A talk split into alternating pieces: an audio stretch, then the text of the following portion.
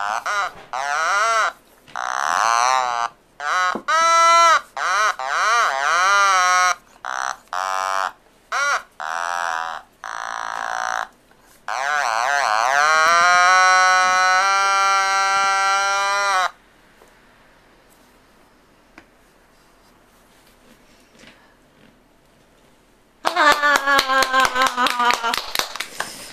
い。久々すぎて忘れましたけども。はい。はい題名のない読書会です。ふみです。かすきです。お久しぶりです。お久しぶりです。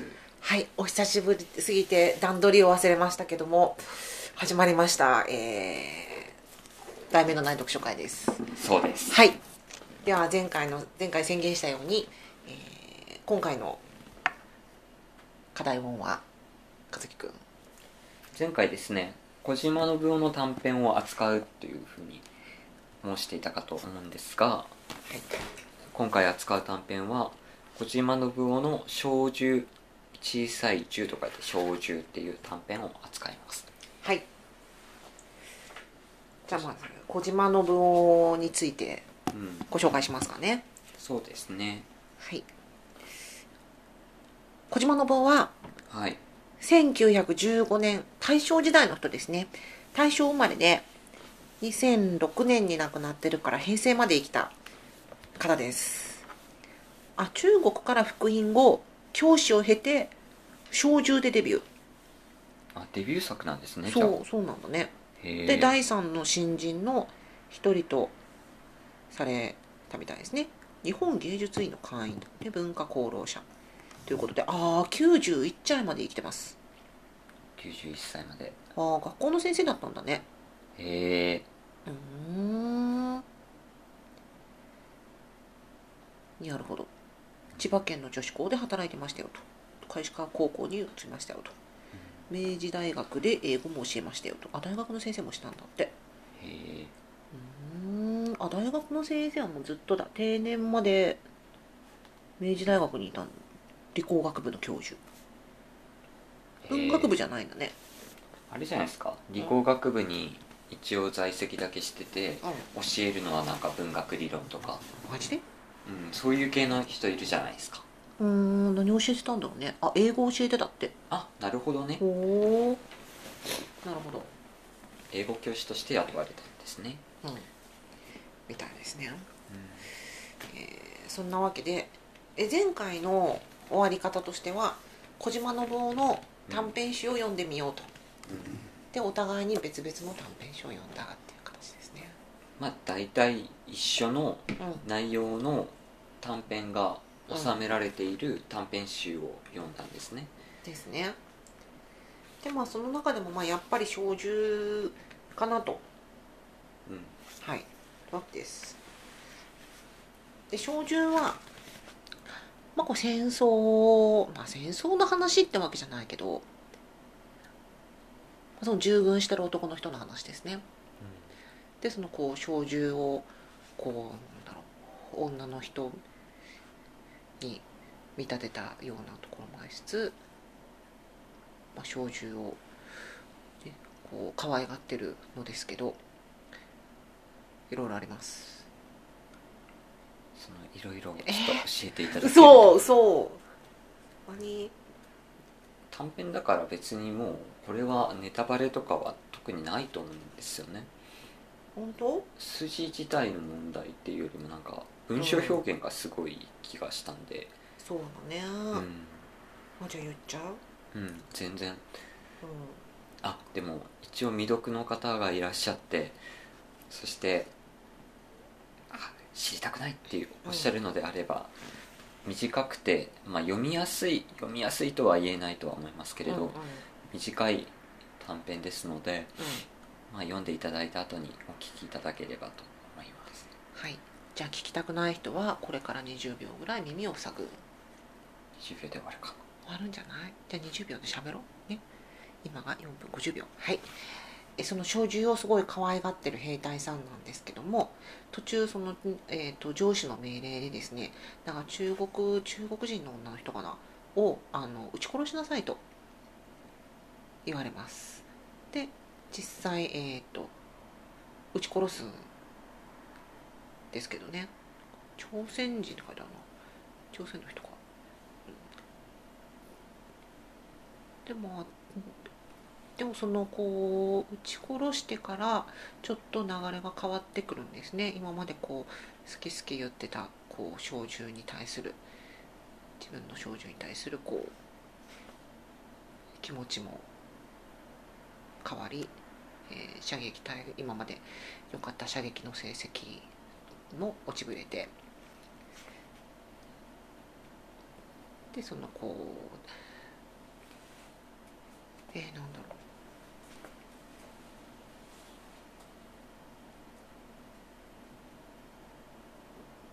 そんなもんか。あとは？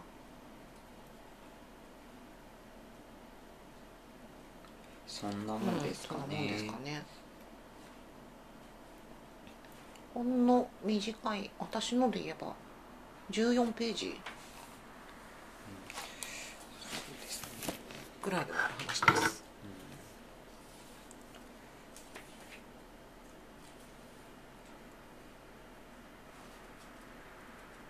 あとは最後に、うん。まあその小銃らしきものが例えば私っていう主人公のもとに戻ってくるんですけれどもうんうん。そこの中の遊艇でしたかね。何かが変わってたんですよ。うん。うんだからあの狙撃とかの成績があんまり良くないと。うん。だけど一番最後にその遊艇が全く同じ遊艇の銃が手元に戻ってくるみたいな。そういう終わり方締めくくり方をさされていることなんですよね。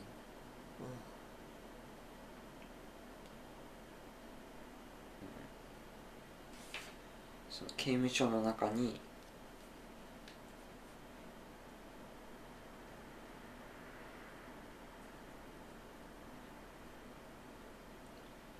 入っている時ですかね。うんうん。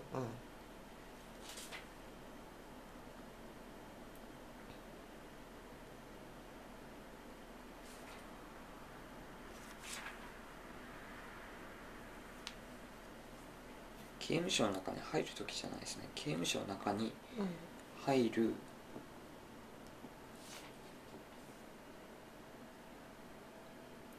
前ですかね入る前に出会ってっうんうん。ていうそういう感じですね。うん。そこのところでその出会いのところ小獣との再会のところで物語が締めくくられてます、あ2分ぐらい喋っちゃいましたね。あ本当だ。さて耳を塞いでいてくれたでしょうか。で小獣ですけども。これデビュー作なのねそうみたいですね。なんか相当なんだろう。あの気合っていうかうん。あのやったるで感がすごいうん。伝わってくる。前編にわたってなんだろうな。気合の気合なんていうのかな。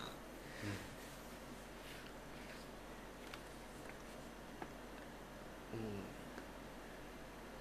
隅々まで気合のこもった作りだなと思いました。なんか1回目読んだ時は多分もう10年くらい前なんだけどその時うわすげえと思ったさ障子読んだ時に。はい。で今回読んだ時はああ難しいなって思って。だうん。からなんか10年前読んだ時なんかこうすごい分かった気がしたんだけど今回の方がなんだろうな、まあ、本来であれば今回の方が分かったって思うべきなのかもしれないけど私はなんかその2度目にその10年後今読んだ時の方が分かんねえと思った。あでした。難しいと思って、うあ難しい。どんなところが難しかったですか？ん、えー、なんだろうな。結局この人にとってそのこう小銃がしえっ、としあらこの人にとっての小銃ってつまり何だったのかな？とか。があ読み方の話かな？ざっと読んじゃったのかな？えー、私なんだと思って読んでたんだっけなと思いながらやりました。あ普通に読んだらその女の人だよね、ーうん。そうですね、うん、どうじゃった読んでみてとても力がこもっているなという感じは僕もしてうん。特に構成ですよね。構成とあとは文体うん。がですねとても工夫されてるような気がしましたね、文体。う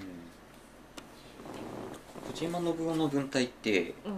僕はあんまり得意じゃないんですよ。ああ得意じゃないっていうかなんかこうとてもすんなり読めるような感じではないうんうん。ですねなんか文章そのものの意味としては平易なんだけどそのこうまとまりとして読むとそうでもないよね。うん、一文と一文の間の飛躍とかが結構あるような気がしてて。うんうん。でなんかちょっとねゴツゴツした感じを受けるんですね、うん。これはまだちょっと小獣はテクニカルな短編なのでまだそこまでゴツゴツ感はまあゴツゴツ感ありますけどもっとなんかゴツゴツ感のあるような感じの作品とかもあるようなうん気がしてて、それはどういうところからこうゴツゴツ感が生まれているかっていうとし文章と文章の間の隙間ですよね、うん。主語とか一文があった後にそこのところからと主語が変わって別のことについて話し出したりとか、うん。あとはちょっと曖昧な表現。なんというかこう婉曲表現っていうのかな？うんうん。婉曲した表現とかがあったりする箇所があってそういうところはちょっと読みにくいなっていう感じうん。うんを受けますね。なんかすごくこういろいろ読んで小説とはみたいなこうめっちゃ考えた人なんやろうなって短短編集で思いました。結構初期の作品だよね。そうですね。構成と文体の話。うん。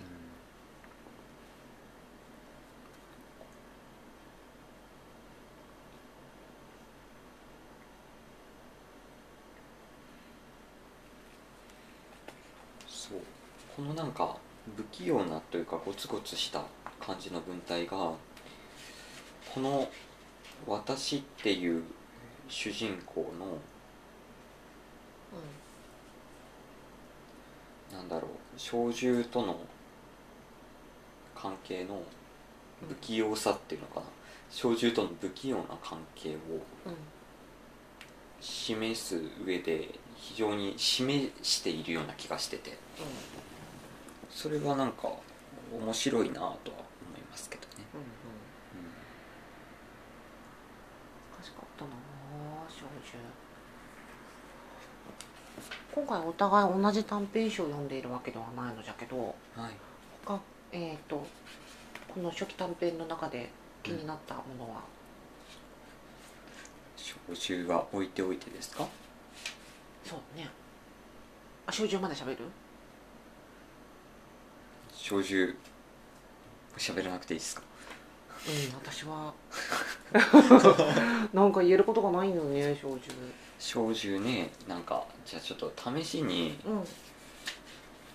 ちょっと小島信夫の文体がどういうものかを体感していただきたくほ思いまして。うほう。ーん。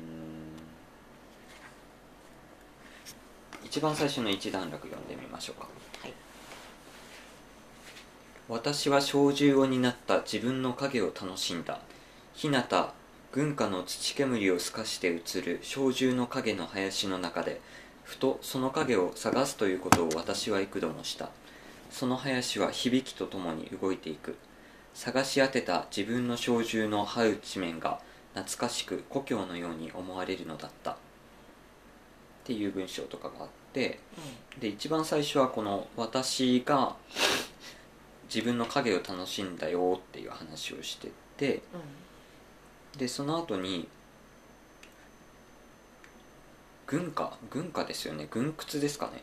うん軍歌かな。軍歌。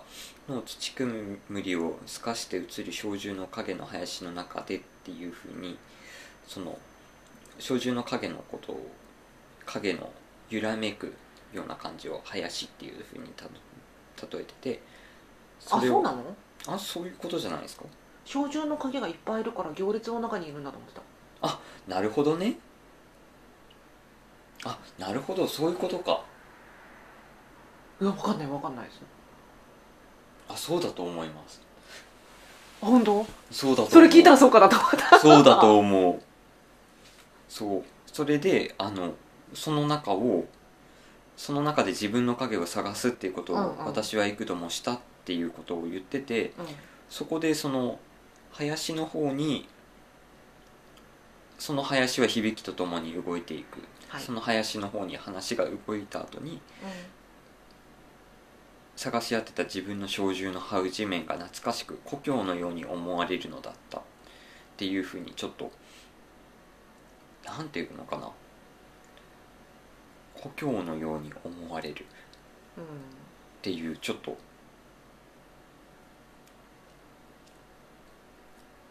独特な比喩表現がなされてて僕はもう一段落目から結構うんああって思っちゃう。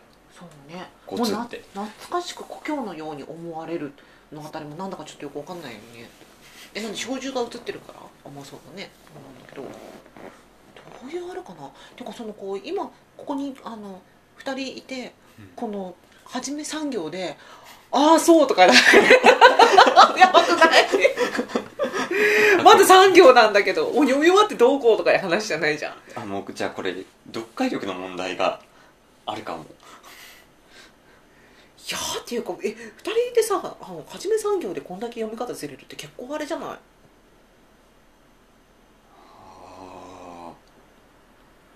結構ねあうん婉曲した感じの表現だから。うん。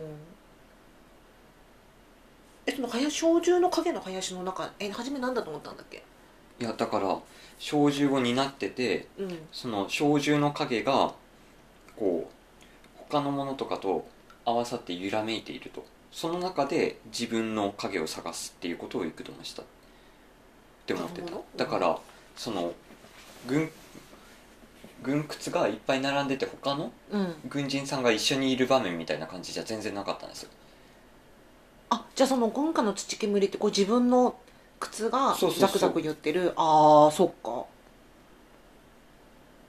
え私なんでこう思ったんだろう。えわかんないな。その私はその小銃の影の林の中がさその兵隊さんがさなんかこう手のひらにこうあの持ってこう銃をこなしててでその子みんなでこうなんかあのえっ、と行進みたいなしてるからうん。土煙が立つんだなと。でこの頭の先まで出てるこの小銃のいっぱいこう影の映ってる感じが林みたいでその中から自分の小銃がどれかなだと思ったのがなんでかわかんない。なんでそう思ったのか。いや多分そっちの読みの方が小島信夫の意図に近いですよ。うんその一段落後にうん。猛響の地区では春先になると後陣の竜巻が起こり空をかけてくる。うん。これに襲われると私たちが毛布にくるまっていても細い砂が小銃の表面に粉が吹いたようになりドームドーム風の幽定外にの上に指を滑らせるとその跡がスーッと作ってきててうんうん。この「私たち」って言ってるから多分人がいっぱいいる場面の話とかをこの猛響地区のところではしてて、うんうん。そっちの方にこうつながっていくことを考えるとうん。一つ前の段落でもそういうなんか軍隊の演習とかの話をしようとしてるのかなみたいそうだね。一段落目のその話その林は響きとともに動いていくがそのいっぱい兵隊さんがいてこうザンザンザンっていっぱい靴音があってでそのなんかこうまとまったそのくいっぱいの靴音がその響きっていうことだと思ってたからとか本当思ってたからだよね。書いてないもんね別に。書いてない。あでもそその読み正しい気がする。マジでやったね。近い近い気がする。うん。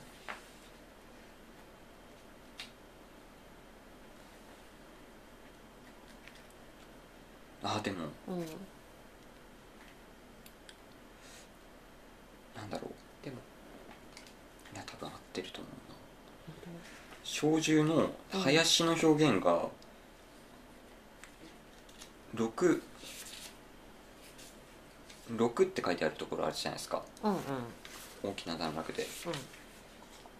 うん。6って書いてあるところの少しひ6って書いてあるところの一つ前の段落？5の一番最後のはいはいたちまち小獣の林が倒れると弾丸を飲み干し岩山をよじ登った。うん。祭りが始まった。さあ笛を吹くがいい。こいつが正体なのだ。踊れ踊れとこう思っていると矢庭に私は引きずり下ろされた。私はロバに乗っていたのだった。っうん。うんてきてるんでこのことかな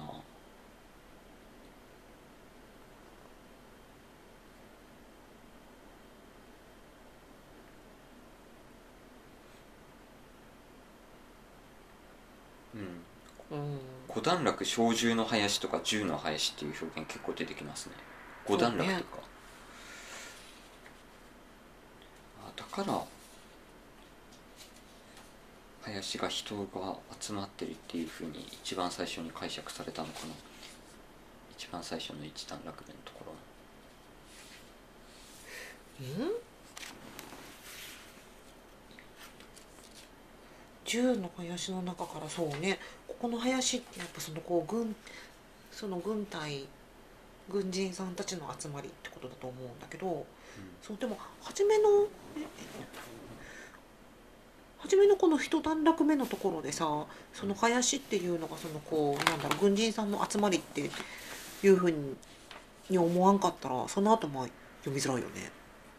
読みづらいです、うん、全てが果てだよね。だからここまで読んで一番最後まで読んで、うん。もう一度言われたらあそうだなって。ああそうだね。なるけど。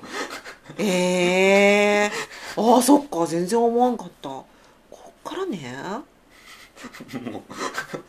え林についてさこの後別に説明もせんじゃんしない。そうそう。この後もう普通になんか当たり前みたいな林で出てきてさ もうそのままそのままその意味多分その意味のままずっといくんやろ？うん。ああこれやばいね。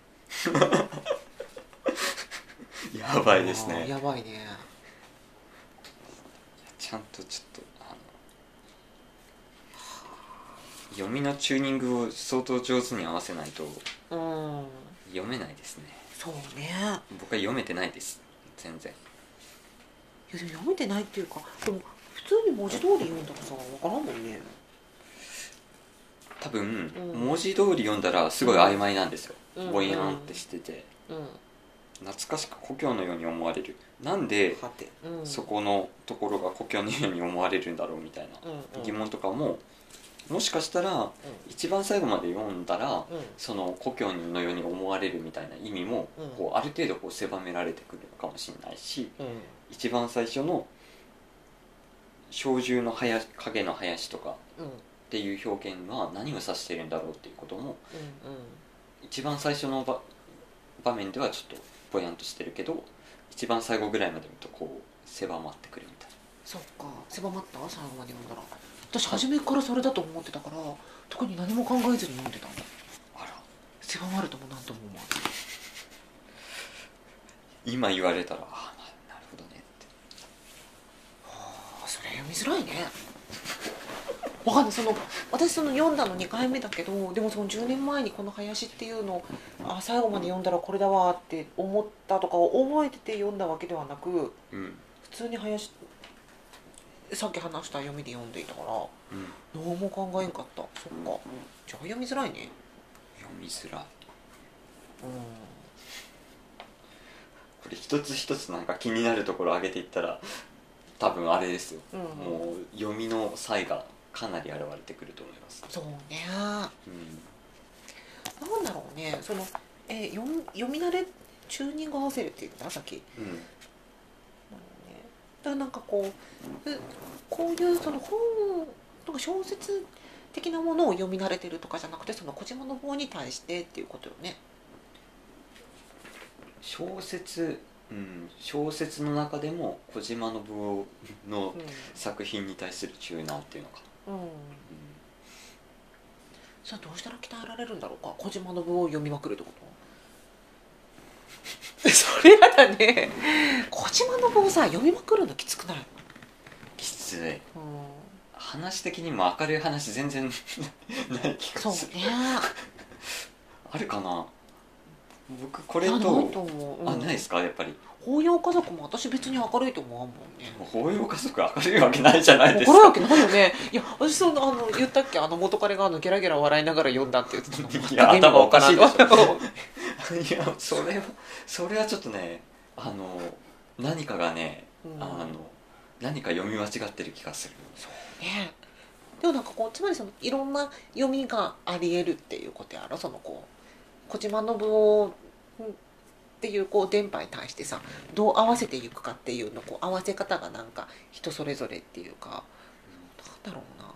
そのこう多岐にわたる読みが存在するっていうか人によってそのこう受け止め方がいろいろありすぎるっていうのは。いや多分ね、多分小島信夫の意図してるところはその段落単位とかで見たらその今さっき言ったみたいにうん。このところの意味はどうなんだろうっていうふうに分かんないけどうん。作品単位で見たらある程度狭まってはくると思います、うんうん。狭め方が難しいんですけど。そうね。作品単位で見る。法要家族ってそんな何回も読みたいもんでもないしさ。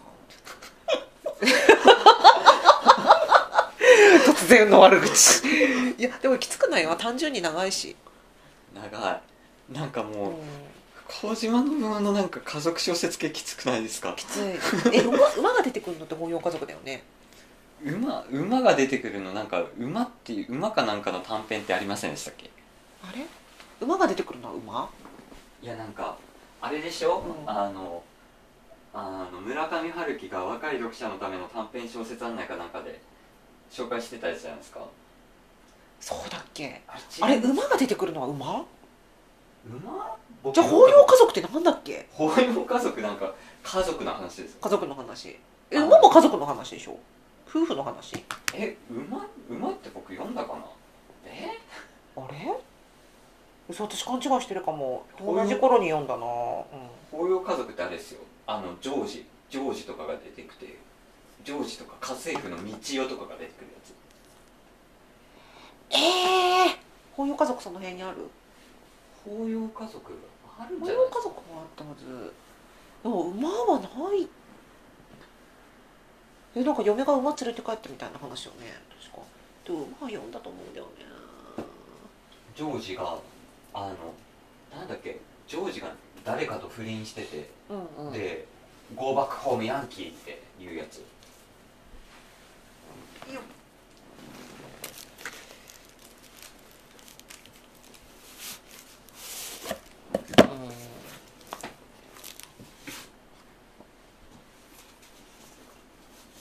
ああ道を。道を。家政婦の家道を。政婦の道を。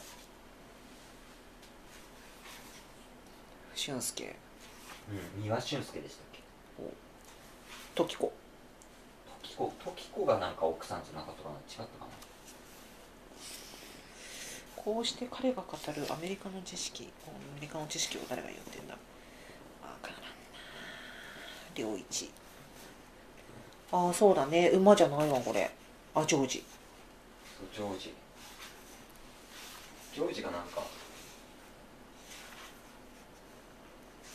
ああなんか一緒くたになってるな。法要家族ももう一回読まなきゃね。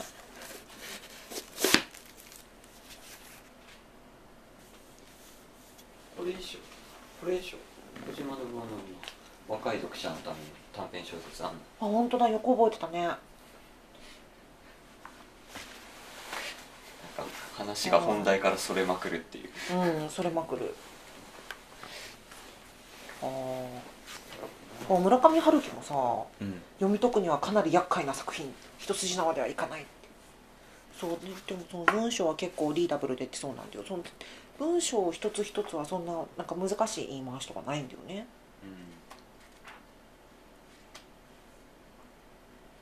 うん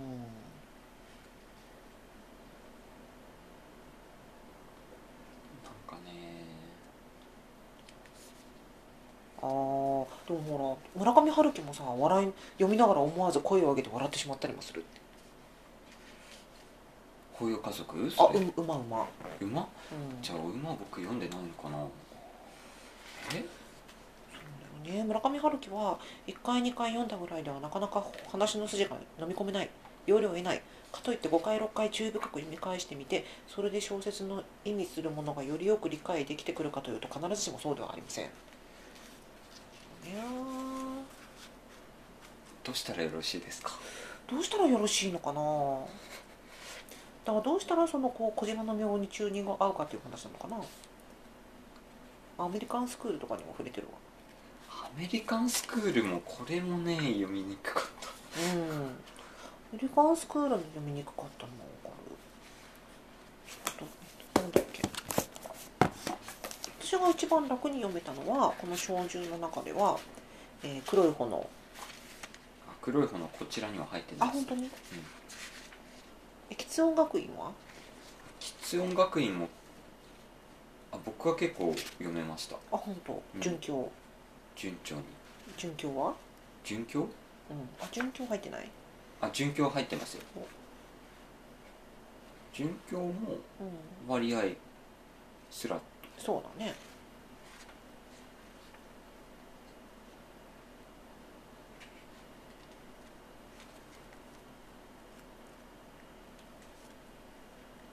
準教はまだなんかなんとなくこんこんな感じかなと思ったりっていうのはあるけど喫音学院はなんか割と深いっていうか読んでて深いっていうのはディープですか？それともアンカンファタブルですか？えー、なんだろう。出てくる人が嫌なのかな？なんだろうね。アンカンファタブルですアンね。カンファブあ快適じゃないってこと？そう。そうね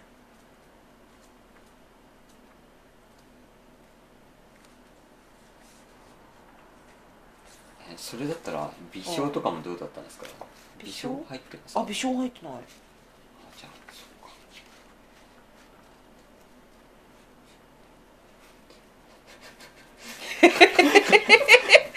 いや二人とも集英社なんだよね。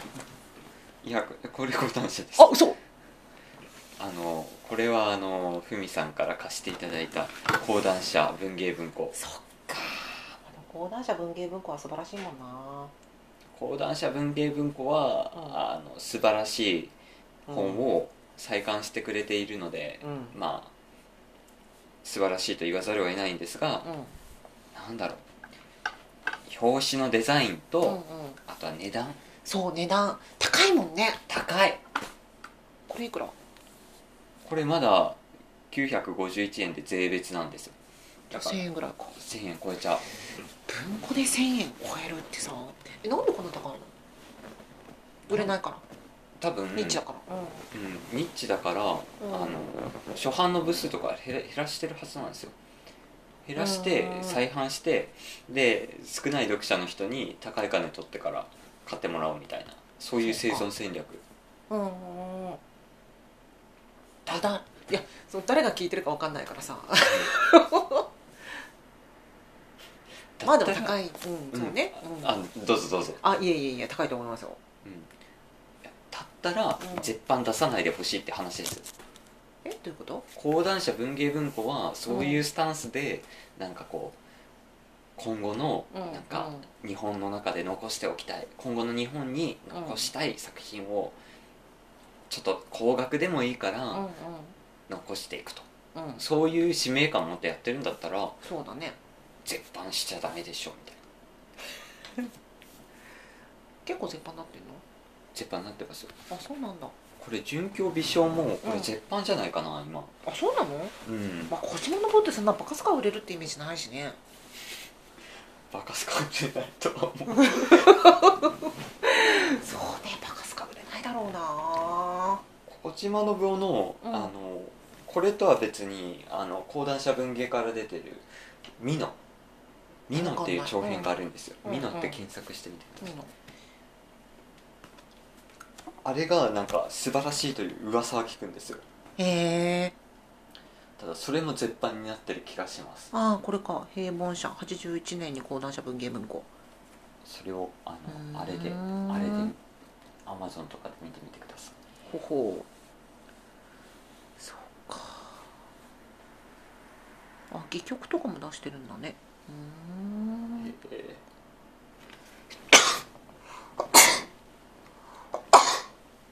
小島信夫とさあの人の対談みたいなやつがあったじゃん。そうそうそう。あれはなんか面白かったと思った。小説修行とかあるよね。そこにありました。うん。僕は読んでないあ本当。貸してあげるよ。うん。貸してあげるよ。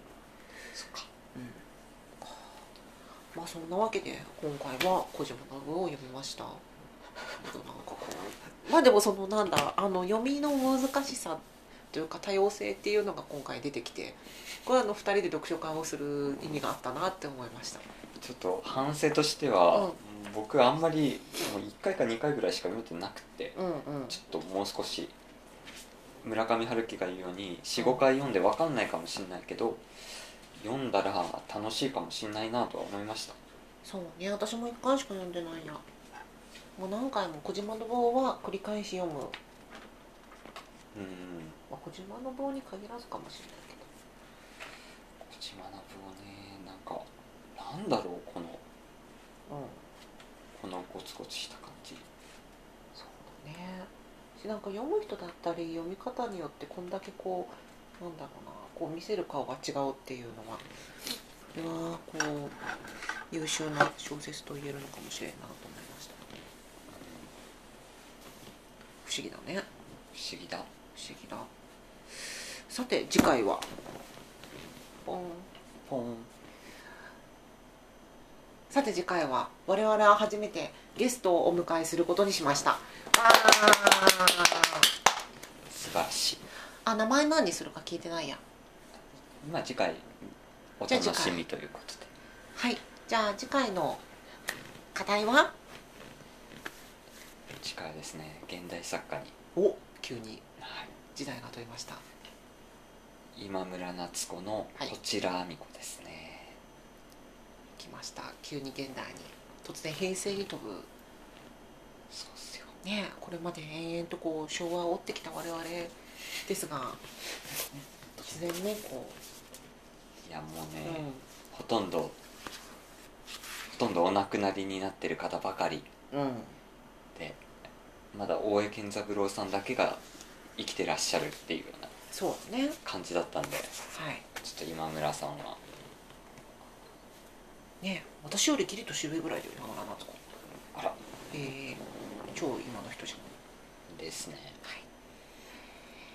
よし。では次回は1月中にやりますということで。はい。い本やーまあやりましょ当やりましょう、まあ、皆さん。無理せず。うあそうそう無理せず。